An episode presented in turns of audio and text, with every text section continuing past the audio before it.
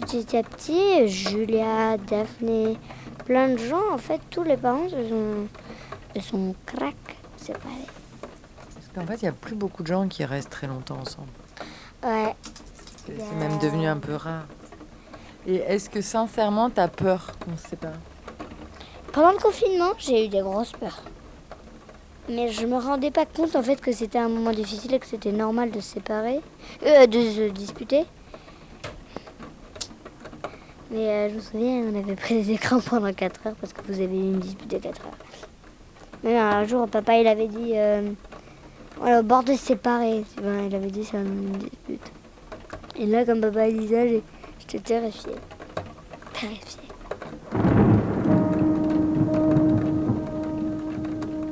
Quand ma fille de 10 ans me confie ce genre d'angoisse, évidemment, j'essaye de la rassurer. Je lui dis « T'en fais pas, tu sais, c'est la vie d'avoir des disputes quand on s'aime. Avec ton papa, ça fait 15 ans que ça dure et on n'a pas envie que ça s'arrête. » Pourquoi tu la transvases ? Mais je ne lui dis pas tout. Je ne lui dis pas que moi aussi, j'ai eu très peur pendant le confinement, que j'ai de plus en plus l'impression d'appartenir à une espèce en voie d'extinction, menacée par une méchante épidémie de divorce. Que souvent, je me demande si on sera épargnés. Et pourquoi nous, on réussirait à tenir bon, alors que sur le site de l'INSEE, par exemple, j'ai lu que 20% des couples ne franchissent même pas les 50 vies communes. Sans compter le confinement qui a visiblement accéléré la tendance. Tout ça me stresse tellement que je suis incapable d'y réfléchir calmement. Je préfère cliquer sur 10 astuces pour entretenir la flamme, des tutos à base de communication non violente ou de massage tantrique à l'huile parfumée. Mais est-ce qu'au fond, je ne ferais pas mieux d'intégrer la forte probabilité d'une séparation, de regarder en face les statistiques et de commencer à me constituer un petit guide de survie, au cas où, on ne sait jamais.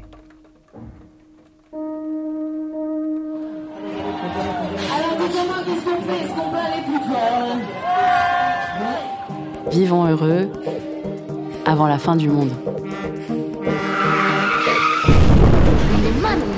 est mal. Chaque mois, un podcast anti-crise pour nous aider à repenser nos modes de vie. Une proposition de Delphine Saltel, réalisée par Arnaud Forest et produite par Arte Radio. 9e épisode. Comment bien se séparer. Première partie. Les nouvelles règles du jeu.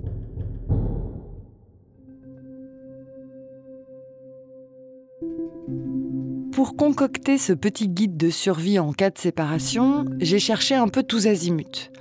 J'ai contacté, comme d'habitude, des chercheurs en sciences sociales ou des historiens qui essayent de comprendre d'où ça vient et ce qui nous arrive, pourquoi on se sépare autant, si vite et si mal, et ce que cela révèle de nos nouveaux modèles conjugaux. J'ai aussi demandé à des gens qui sont passés par là comment ils avaient survécu. Je me suis même incrustée dans un centre de médiation familiale pour écouter des ménages en plein divorce et les professionnels qui les accompagnent. J'ai vite compris que ça allait prendre plusieurs épisodes et qu'il faudrait procéder par étapes. Alors, pour commencer, je vais essayer de déblayer un peu le terrain autour de nos idéaux collectifs. Le couple stable, l'amour toujours, ce qu'on en attend, ce qu'on y projette. Parce que c'est pas si clair que ça dans nos têtes. Surtout quand on est comme moi dans le moule hétéro, monogame, avec enfant. Si on persiste à voir la séparation comme un échec, une catastrophe, alors que ça arrive tout le temps, chez à peu près tout le monde, c'est bien qu'il doit y avoir un malentendu quelque part sur les aspirations, les normes, les valeurs communes. Et est-ce que c'est pas pour ça, au fond, qu'on foire autant nos histoires, et nos séparations aussi, du coup ?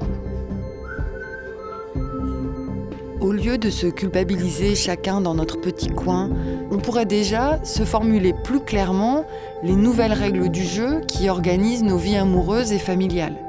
Parce qu'elles sont encore implicites, ces règles, et qu'il faut les décortiquer. Voir de quel héritage historique elles découlent, dans quelles contradictions elles nous placent, et la grosse pression qu'elles nous mettent. Parce que si un jour il faut en venir, hélas, à partager les meubles ou à mettre les enfants en garde alternée, ça pourra peut-être nous aider à limiter la casse et à faire moins peur aux petites filles. Mais ce que je trouve vraiment horrible pour les enfants, quand c'est pas de la naissance en fait, c'est qu'ils ont vu leur famille et maintenant c'est plus... Ils ont formé une famille pendant toute leur vie et là... Chacun part de son côté et là, tout se sépare en fait. Ça se casse, la famille.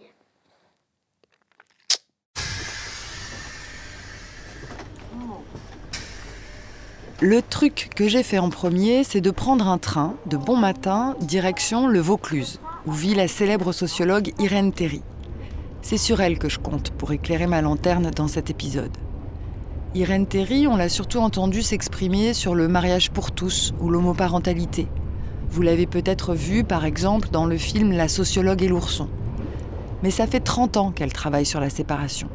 Plus exactement, ce qu'elle appelle le « démariage ». C'est le titre d'un de ses livres qui a fait date. Le « démariage ». Ça sonne un peu bizarre, on dirait de l'ancien français. Mais elle en a fait une notion très utile pour décrypter cette époque formidable, la nôtre, où 45% des mariages se terminent par un divorce. Autrefois, le mariage était une obligation sociale impérative. C'était le grand organisateur des relations entre des relations sexuelles, des relations sexuées, etc. Donc, le mariage différenciait le permis et l'interdit sexuel, etc. Il était le socle de tout. Et le temps du démariage, ça ne veut pas dire que le mariage est disqualifié. Ça veut dire que le mariage s'est privatisé au sens où se marier ou ne pas se marier, rester marié ou se démarier est devenu une question de conscience personnelle. Ce qui était une obligation sociale impérative est devenu une question de conscience personnelle. On peut le choisir, on peut le refuser, on peut y rester, on peut le quitter. Mais il ne peut plus être le grand organisateur de toute la parenté et de toute la vie sexuelle. Et cette transformation est très importante. Il a fallu rebâtir les règles. Personne n'imaginerait aujourd'hui, par exemple, de stigmatiser quelqu'un qui n'est pas marié ou un enfant de parents divorcés, comme ça se faisait encore dans les années 70.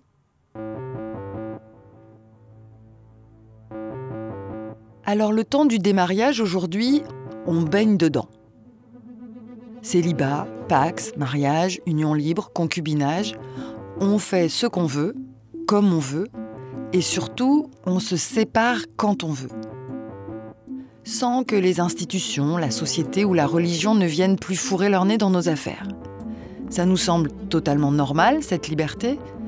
Et c'est pas mal, je trouve, qu'Irène Théry commence par nous rappeler qu'elle n'a pas toujours existé.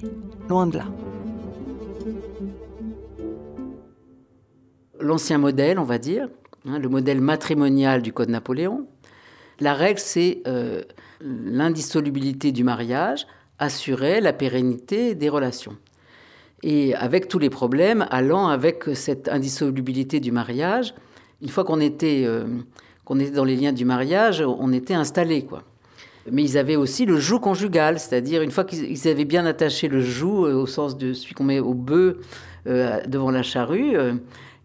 S'ils ne s'aimaient plus, s'il y en avait un qui brutalisait l'autre, s'il y avait des tromperies, il fallait subir tout ça. Et on ne pouvait pas se séparer, aussi, à la fois pour des raisons morales, des raisons sociales, mais aussi parce que matériellement, comment on fait quand le principe, c'est qu'il y a des rôles masculins et des rôles féminins qui sont complémentaires ? Est-ce que l'homme pouvait s'occuper de garder les enfants et s'occuper des enfants tout seul ? Non. Est-ce que la femme pouvait se mettre du jour au lendemain à avoir un métier ? Vous voyez ? Donc, tout conspirait pour que les gens soient obligés de rester ensemble, malheureusement. Donc, tout ça, ça dessine une période tout à fait exceptionnelle au regard de l'histoire longue. Et puis, d'un coup, au moins en apparence, voilà que les indices changent. Ce tournant historique à partir duquel on enregistre de moins en moins de mariages et de plus de divorces, Irène Théry m'a expliqué qu'on le voit très précisément dans les courbes statistiques. C'est l'année 1965. Quand on s'est quitté l'autre soir, tu ne m'as même pas dit bonsoir, mais je ne peux pas t'en vouloir. Wow. j'aime. Bon, évidemment, il n'a pas suffi que Sheila se mette à chanter en mini-jupe pour que l'espérance de vie moyenne des couples chute brutalement. Non, bien sûr. Tout ça s'est fait petit à petit. Et surtout, ça s'est fait en silence, sans concertation collective, ni mot d'ordre officiel. Et du coup, c'est ça qui est intéressant, je trouve, dans ce qu'explique Irène Théry, il n'y a pas eu de sens univoque à donner à cette grosse tendance de fond qui dure maintenant depuis 50 ans. On observe, on essaye de comprendre, d'interpréter ce qui nous arrive, et en général, d'après Irène Théry, on se plante. Au départ, et pour le dire très vite, qu'est-ce qu'on fait quand on assiste à ça ? On cherche les causes de dysfonctionnement. Et en général, l'explication qui est donnée, c'est avant quand même, les gens avaient le sens des responsabilités. Mais aujourd'hui, la consommation, l'individualisme, etc. Donc c'est l'individualisme qui va expliquer qu'on ne se marie pas parce qu'on ne veut pas s'engager. C'est l'individualisme qui va expliquer qu'on fait moins d'enfants parce qu'on veut plus consommer. C'est l'individualisme qui va expliquer qu'on se sépare parce qu'à la première naïade qui passe, on va la suivre. L'individualisme est chargé de tous les maux, en fait, le déclin, on va dire, la crise de la famille. Et puis, au bout d'un certain temps, on se rend compte que ce n'est pas de ça qu'il est question. Alors là, je me sens un peu visée parce que l'individualisme, effectivement, moi aussi, j'avoue, c'est un peu ma grille de lecture du phénomène. En tout cas, c'est souvent le mot qui me vient à l'esprit quand j'écoute les gens me raconter leur séparation. C'était un dimanche matin, je me lève, ils étaient tous en pige, on avait un énorme canapé, ils bouquinaient. J'ai dit « Sébastien, donc le père de mes enfants, qu'est-ce qu'on fait ?» Et il m'a regardé, il m'a dit « Bon, on fait rien, on se repose. » Et en fait, ça m'a angoissée, je me suis vue passer toute ma vie en pyjama sur cet énorme canapé. Sensation plutôt agréable jusqu'à présent, puisque finalement, avec des enfants petits, les moments où on se pose, c'est plutôt bienvenu. Mais là, ça m'a angoissée. Je pense que c'est venu casser quelque chose et ça a été le début de mon insatisfaction. Comme si c'était plus ma place, ou en tout cas pas ce que j'avais envie de vivre tous les dimanches de toute ma vie. Sophie, c'est un peu mon alter ego. 45 ans, hétéro, 2 enfants, petite bourgeoisie intellectuelle de centre-ville. Sauf que elle, son couple, elle l'a envoyé promener au bout de 10 ans, en 2015. Et quand elle en parle, moi, je relève bien des termes comme individualité, liberté ou même ambition. On était une famille ultra unie avec des rires, plutôt de la complicité, comme une équipe. Et puis, il y a eu cette sensation qu'on était tous collés. Et qu'on ne peut pas vivre les uns sans les autres. Et que je me rendais compte que je pouvais, si je continuais, mener une existence qui ne m'était pas totalement familière avec ce que j'étais avant, finalement, avant de le rencontrer, avant d'être amoureuse de lui, avant d'avoir des enfants. Et puis, familière avec mes ambitions. J'avais une espèce de... En fait, c'est ça, aujourd'hui, je me pose plus ces questions-là. Mais là, j'avais le loisir, petite fille gâtée, de me poser des questions. Est-ce que je suis bien ? Est-ce qu'il me désire assez ? Est-ce que je suis épanouie sexuellement ? Est-ce que je suis épanouie amoureusement ? Est-ce que je suis une bonne mère ? Est-ce qu'on va partir en vacances ? Et où ? Est-ce que nos amis machin bidule vont nous inviter ? Est-ce qu'on va faire ci ? J'étais sans cesse en train de me regarder. En fait, là, j'ai l'impression qu'elle aussi, c'est bien l'individualisme qu'elle pointe du doigt. Le sien, en l'occurrence. Et visiblement, elle s'en veut d'y avoir succombé. Alors que pour Irène Théry, ça sert pas à grand-chose de se flageller comme ça. Parce que ça occulte l'essentiel. Ce qui met le couple en crise, pour elle, c'est pas qu'on serait tous devenus des petits nombrilistes autocentrés. C'est autre chose.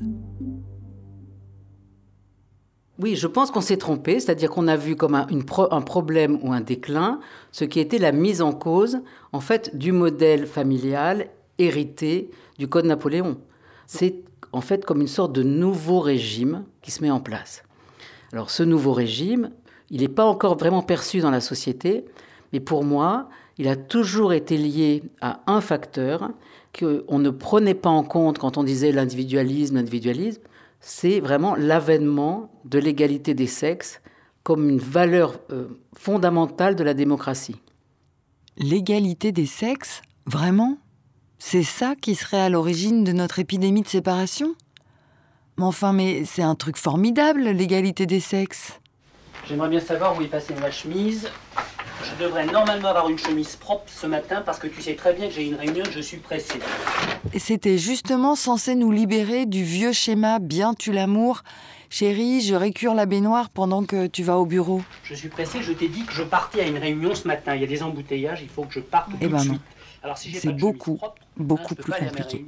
Je peux pas y aller en courant. Tu pouvais pas la préparer hier soir ta chemise ? Je comprends pas que tu viennes me parler à moi de tes chemises. Ça me paraît vraiment quelque chose de complètement surréaliste. Ce qu'il faut comprendre, c'est l'ampleur de la révolution de l'égalité des sexes. L'égalité des sexes, c'est pas juste la moitié du monde qui va avoir plus de possibilités. Ça n'est pas simplement plus de droits pour les femmes, plus d'opportunités pour les femmes. C'est un changement global. Donc c'est un rapport et c'est pas juste... l'égalité comparative, par exemple, c'est un changement du mode relationnel, c'est-à-dire les relations sociales, les relations de couple, les relations de filiation, les relations amicales, les relations de travail, les relations politiques.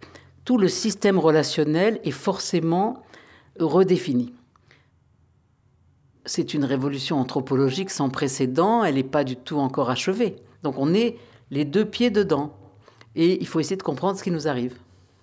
Aujourd'hui, nous inventons d'autres systèmes de relations qui ne sont plus cette complémentarité hiérarchique. Et nous cherchons à dire justement comment on va lier ensemble les sexes, les âges, les générations. Et on est en train d'élaborer, mais ça met du temps quand même. Non, stop. Petit à petit, ça s'éclaire. Si je comprends bien ce qu'elle nous dit là, Irène Théry, on traverserait actuellement une espèce de phase expérimentale du couple égalitaire, où tout est encore fragile. Et c'est ça qui favorise les ruptures, comme sur un chantier ou dans un laboratoire de recherche. Ça peut péter à tout moment. Et ben voilà, ça te plaît ou ça te plaît pas, mais comprends-moi, voilà, ça peut ne pas te plaire, ça peut... Je ne parlais même pas de ça. Parce que l'égalité des sexes, ça réclame pas juste une petite mise à jour du logiciel initial, en téléchargeant la version « partage des tâches » ou « congé paternité » par exemple. En fait, il faut carrément changer de technologie. Mais le problème, c'est qu'elle n'existe pas encore, cette technologie. Ce nouveau régime de relations. Il faut l'inventer. Quand j'ai enfin obtenu le feu vert du centre pour aller assister à des séances de médiation conjugale, là où vont les couples pour laver leur linge sale devant un professionnel, c'était 3 jours après l'entretien avec Irène Théry. On va dire, tu t'es énervée... Non mais fini, je vais terminer ma version. D'accord, ok. Donc tu t'es énervée, donc ça a mis une tension extrême, on va dire. Il y a une dame qui limite était prête à monter. Du coup... En écoutant les gens s'alpaguer sur des problèmes de comptes communs ou de chaussettes qui traînent par terre, j'arrêtais pas de me demander si derrière toutes ces engueulades, ce qu'ils essayaient de résoudre, chacun à leur manière, c'était pas plutôt la grande question du couple égalitaire. Comment ça marche ? Comment ça se fabrique ? Et là, ça a été une engueulade abominable dans la voiture pendant une demi-heure. T'as hurlé, et c'était devant les enfants, dans la voiture. Et moi, c'est ces choses-là qui, pour moi, sont plus possibles. C'est pour ça, entre autres, qu'on est là. Donc voilà, c'était de ma faute. Non, et un point, c'est tout. Il fallait qu'on reconnaisse nos torts. Et voilà. Non, mais c'est très bien comment tu l'as raconté, parce que justement, on n'a pas du tout la même version. Voilà, tout le monde bricole son couple comme il peut dans son coin, sans que collectivement, en tant que société, on arrive à formuler comment cette histoire d'égalité des sexes peut se mettre en place concrètement, dans la vraie vie, tous les jours. Irène Théry, elle appelle ça la règle du jeu. Quand il y a un nouveau régime de la famille, eh bien, il faut forcément mettre en place les règles de ce nouveau régime, la règle du jeu, on va dire, pour organiser les couples, les filiations, le rapport entre les deux. Et donc, les gens qui sont désappointés, parce qu'ils pensaient que ça allait s'organiser tout seul, non. Un monde d'individus, c'est un monde d'individus en rapport avec d'autres individus, etc. Le couple, c'est une relation. Moi, je suis une sociologue des relations, et en particulier de l'institution des relations, c'est-à-dire notre capacité à agir en tant qu'eux. Parce qu'on n'est jamais seul. Tous les couples sont uniques, mais ils participent quand même tous d'un monde commun. Donc, comme toutes ces normes se recomposent, j'ai le sentiment que ça...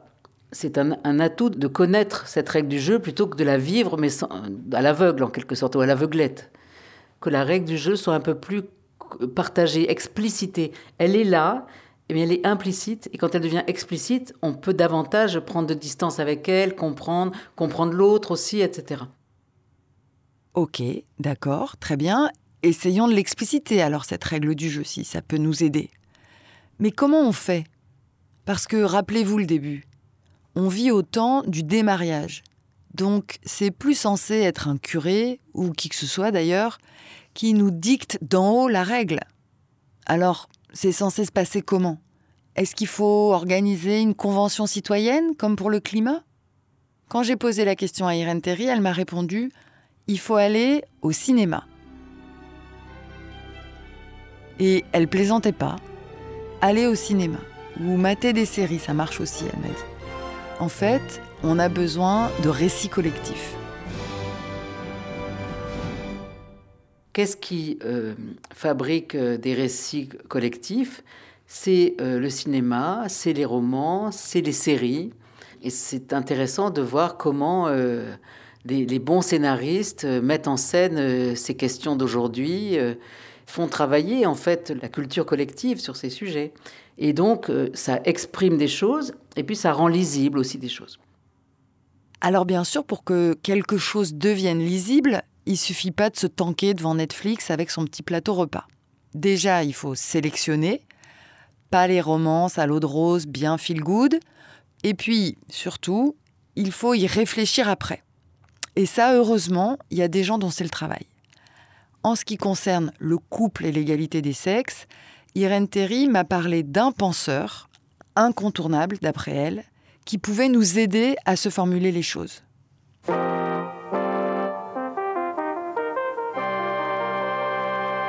Our guest today is Stanley Cavell, who is professor emeritus of philosophy at Harvard University. Stanley Cavell. C'est le monsieur avec le gros accent américain, là.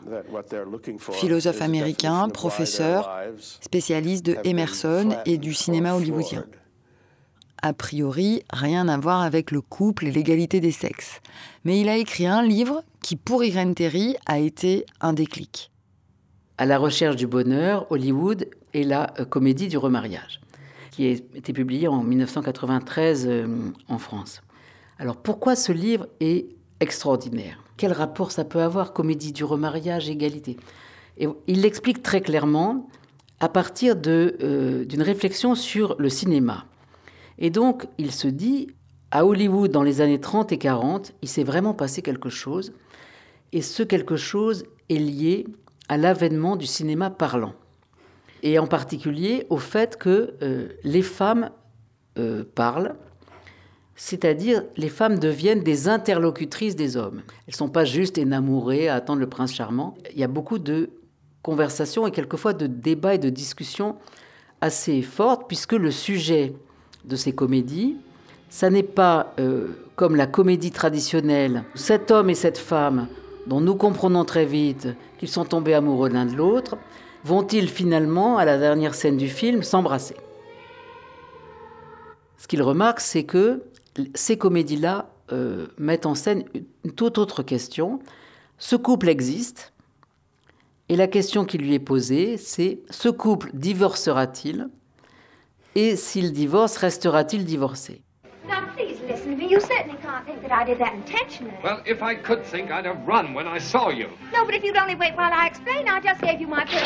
Les comédies de remariage de ces années-là, je ne connaissais pas trop.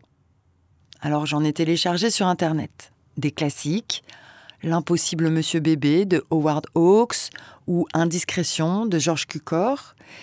Et je pensais pas, mais je me suis régalée. Il y a Catherine Hepburn et Cary Grant qui se balancent tout le temps des vannes bien senties. Ils sont intelligents, tirés à quatre épingles, ça s'enchaîne, c'est drôle et à la fin, ils se rabibochent.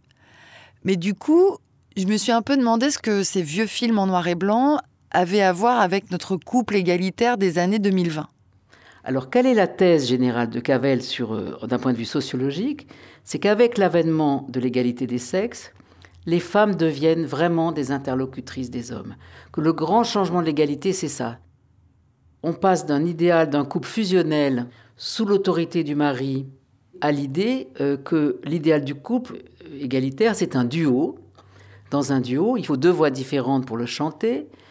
L'idéal du couple duo, c'est que chacun des membres ait de l'oreille pour la voix de l'autre. Oh, really? Oh, it's just no bone. Where are you going? I'm going to take a shower. Oh, Susan, don't leave me here like this. Don't be impatient, David. We'll talk it over after I've finished. Everything's going to be all right.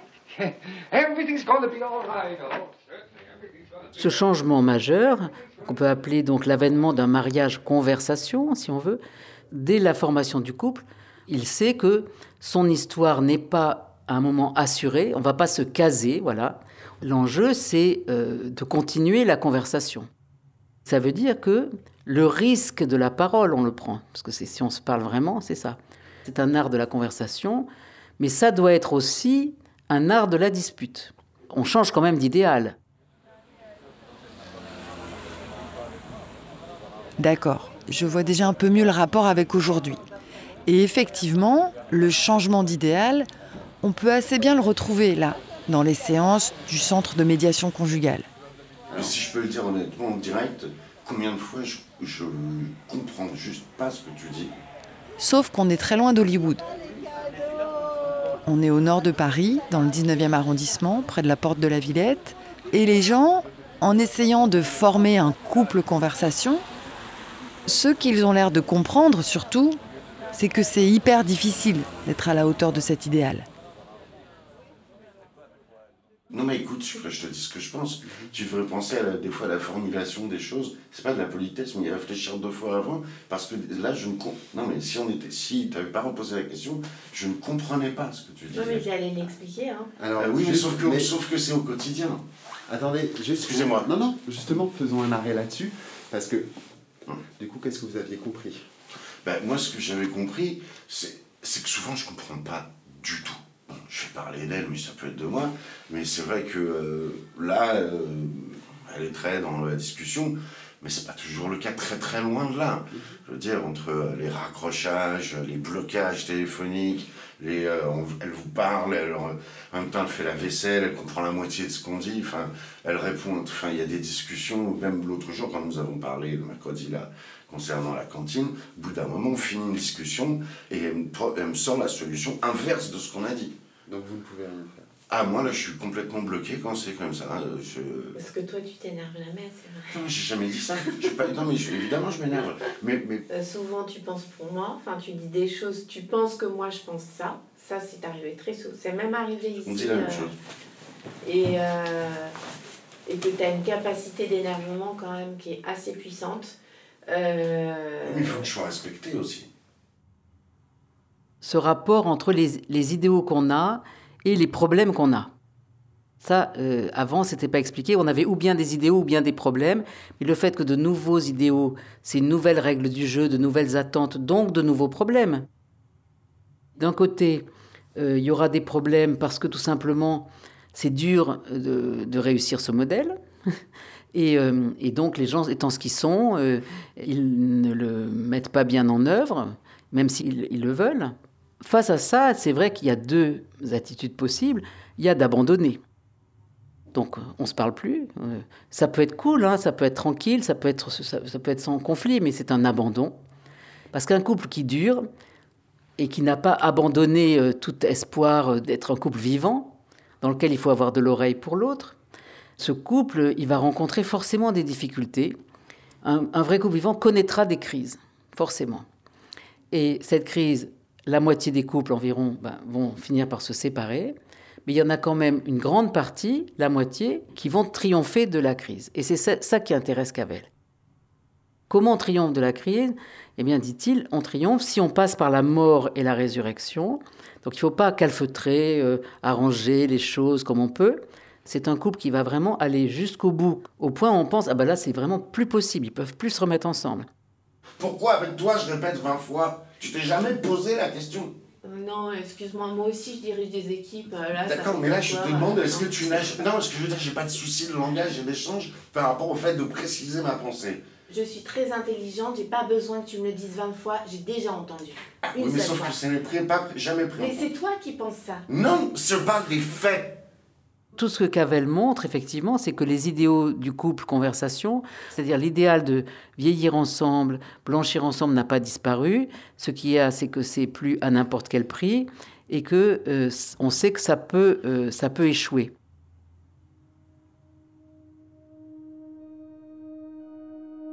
Ce que j'aime bien dans la vision de Stanley Cavell, c'est qu'elle renverse complètement le regard qu'on a tendance à porter d'habitude sur les couples en séparation. Au lieu de les voir comme des losers qui ont raté leur histoire, on peut au contraire se mettre à les considérer comme des idéalistes qui n'ont rien lâché sur leurs aspirations.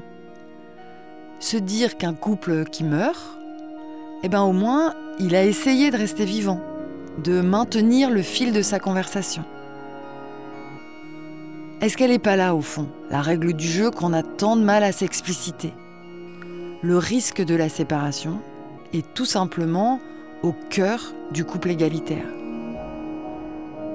Ce n'est pas l'échec de la relation, mais sa condition même, ce qui en fait la valeur, le sel. Et si on l'acceptait enfin, on se sentirait peut-être moins nul et moins coupable au moment d'appuyer sur stop.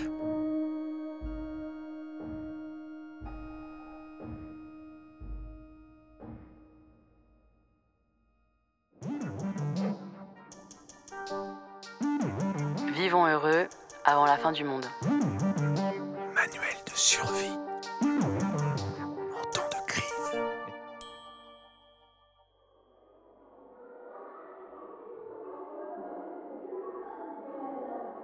C'est vrai que je me souviens de mes passages dans les supermarchés où j'avais les larmes qui coulaient et je me disais faut que j'achète du beurre et puis quoi d'autre et puis je passais des heures et puis c'était assez atroce. Ça et aller chercher les enfants à l'école. Et je me disais, les autres parents, ils doivent voir que je me suis séparée, c'est horrible. Et donc, je me faisais tout un film de la sortie d'école et des courses. Je vivais des espèces d'enfers internes, de déclassement social, d'une honte d'avoir foiré l'exercice, d'avoir raté ma vie, parce que je pensais que ma vie, ça serait pas la séparation. Dire « je suis séparée », j'arrivais pas à le dire, donc je fuyais les soirées, je fuyais les couples, toute cette espèce de réseau secondaire qu'on a, parce que je voulais pas dire aux gens « ils sont séparés ». Enfin, on est séparés, enfin bref. C'était horrible. Je sais pas pourquoi, alors que... Mais parce que je pense que le modèle que j'ai construit, il correspondait à ce que aspire la société pour chacun d'entre nous, c'est-à-dire la petite famille qui va bien avec les deux enfants, le papa et la maman. Et donc c'était à la fois je me suis trahie et j'ai trahi le contrat social. Je pense que j'avais l'impression que je faisais du mal à l'humanité, finalement. Elle y va pas avec le dos de la cuillère, là, Sophie. Mais... je me demande ce qu'elle est si culpabilisée d'avoir raté, au bout du compte. Le modèle du couple conversation ? Ou plutôt celui de la petite famille qui va bien, comme elle dit. Pauline, il y a des choses à ranger là-bas. Parce que c'est pas du tout la même chose. Et ça aussi, c'est un gros angle mort de notre idéal. Il nous expose au risque permanent d'une séparation. Ça, d'accord, très bien, on commence à comprendre. Mais du coup, dans la vie, c'est pas trop conciliable avec le cocon parental stable de nos rêves. Celui qui fleure bon le poulet du dimanche et qui rassure les enfants. Il y a ton cartable à faire, là c'est pas l'heure du tout de lire le complexe. Gloria, est-ce que tu peux venir ranger ton justecors, ton tutu, t'as tout ça qui est ici par terre là. Il y a une autonomisation des enjeux du couple par rapport aux enjeux de famille. Alors qu'avant, quand on se mariait, on devenait des parents. Hein, il y avait même des couples, les gens s'appelaient papa, maman. Alors qu'aujourd'hui, les couples sont considérés très importants de ne pas tout rassembler sous l'égide de la parentalité. Celui de papa, il en avait un bon modèle. Ce couple autonomisé des enjeux de filiation, donc il essaye de mener sa vie de couple. Donc, essayons de voir le système d'attente dans lequel on est. Et forcément, les dilemmes et les conflits dans lesquels il nous met pour s'arranger entre le couple, les enfants, le temps qui passe, les problèmes. Pauline et Gloria, vous brossez les dents ?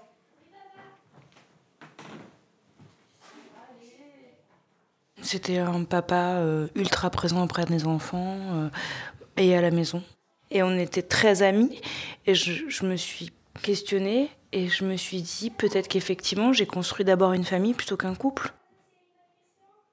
Et ma famille, elle était hyper aboutie, mon couple peut-être un peu moins. Et je me suis retrouvée étouffée dans le modèle que j'ai construit. C'est-à-dire qu'en plus, j'étais mon propre bâtisseur de ma perte, mais c'est souvent le cas, je pense. En y réfléchissant, on avait cette espèce d'homogamie, on était aussi entourés par des couples avec deux enfants. On était tous pareils.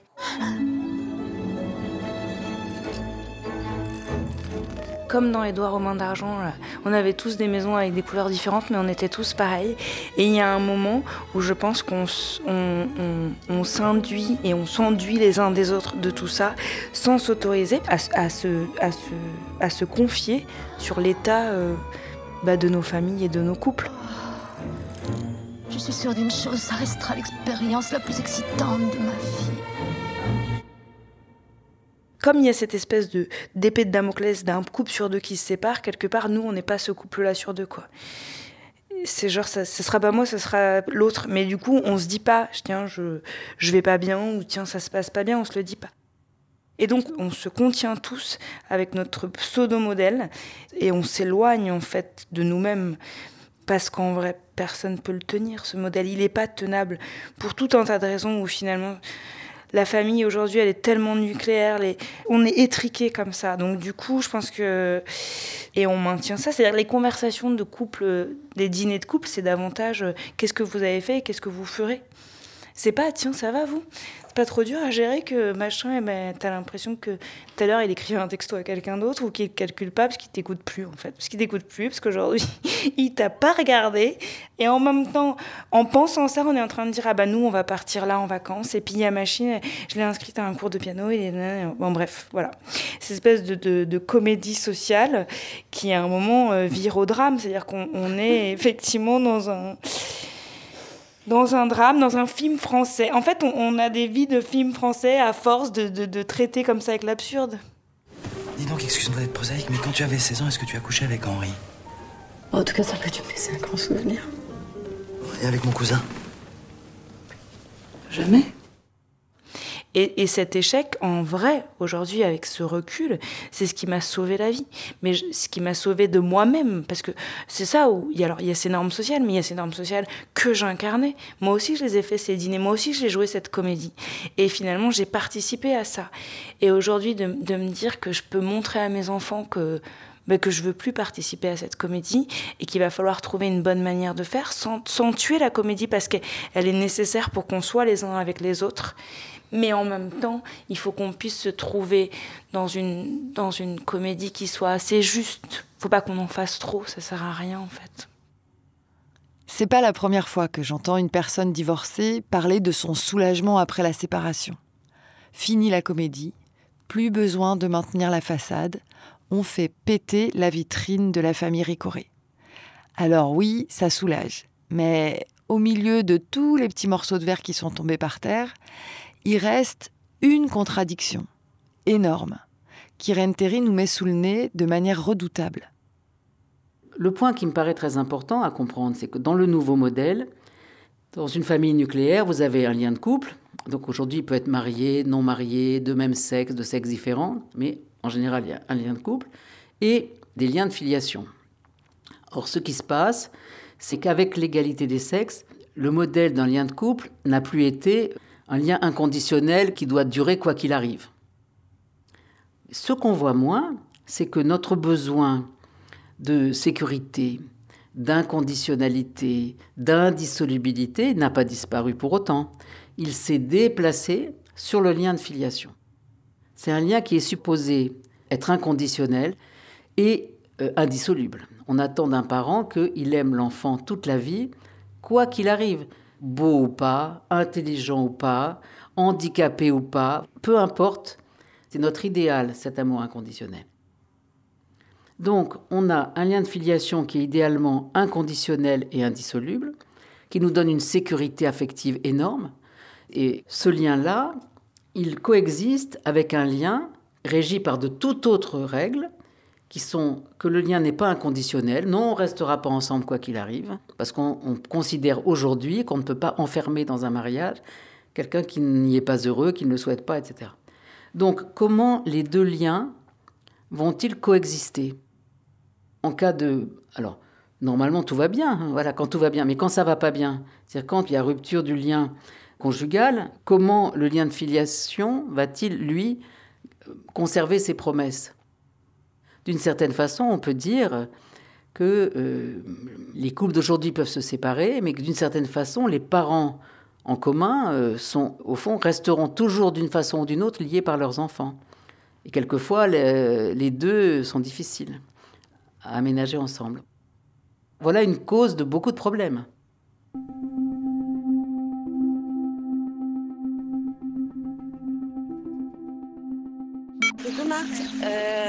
Est-ce que tu peux me rappeler quand tu as 5 minutes, j'aimerais te parler d'un petit symptôme qu'a Hector là. Donc voilà, n'hésite pas à me rappeler quand tu as un petit moment pour que je te raconte ça rapidement. Voilà donc ce qu'on trouve au bout du chemin quand on a bien dépioté notre idéal conjugal et ses sous-entendus. Les grandes questions et petites misères de la coparentalité quand on est séparés. Oui, d'accord, je viens de voir ton message. Oui, effectivement, petit manque de communication parce que je pensais que c'était comme un mercredi comme d'habitude où c'est moi qui vois avec Adèle à quelle heure je récupère Hector en fait. Ce sera le thème d'un prochain épisode. Le cahier de SVT oublié chez papa, la bataille autour de l'argent, les retrouvailles un dimanche soir sur deux et tout ce qu'il reste encore à inventer. Vivons heureux avant la fin du monde est un podcast produit chaque mois par Arte Radio. Vous pouvez l'écouter sur son site, arteradio.com, son appli gratuite, SoundCloud, Deezer ou votre plateforme d'écoute préférée. Commentez, partagez, abonnez-vous au podcast et mettez-lui des étoiles pour soutenir l'émission et la planète. Vivons heureux avant la fin du monde. Le podcast Arte devient un livre. Delphine Saltel s'interroge avec humour sur le couple, la sexualité et la parentalité. Pourquoi j'ai pas déconstruit mes fantasmes hétéros hyper classiques ? Tout ça nous vient, l'éducation positive. Comment bien se séparer ? Parce que nos bouleversements intimes sont aussi des enjeux politiques. Attends, ça se passe comment là ? Vivons heureux avant la fin du monde, un livre Arte disponible en librairie.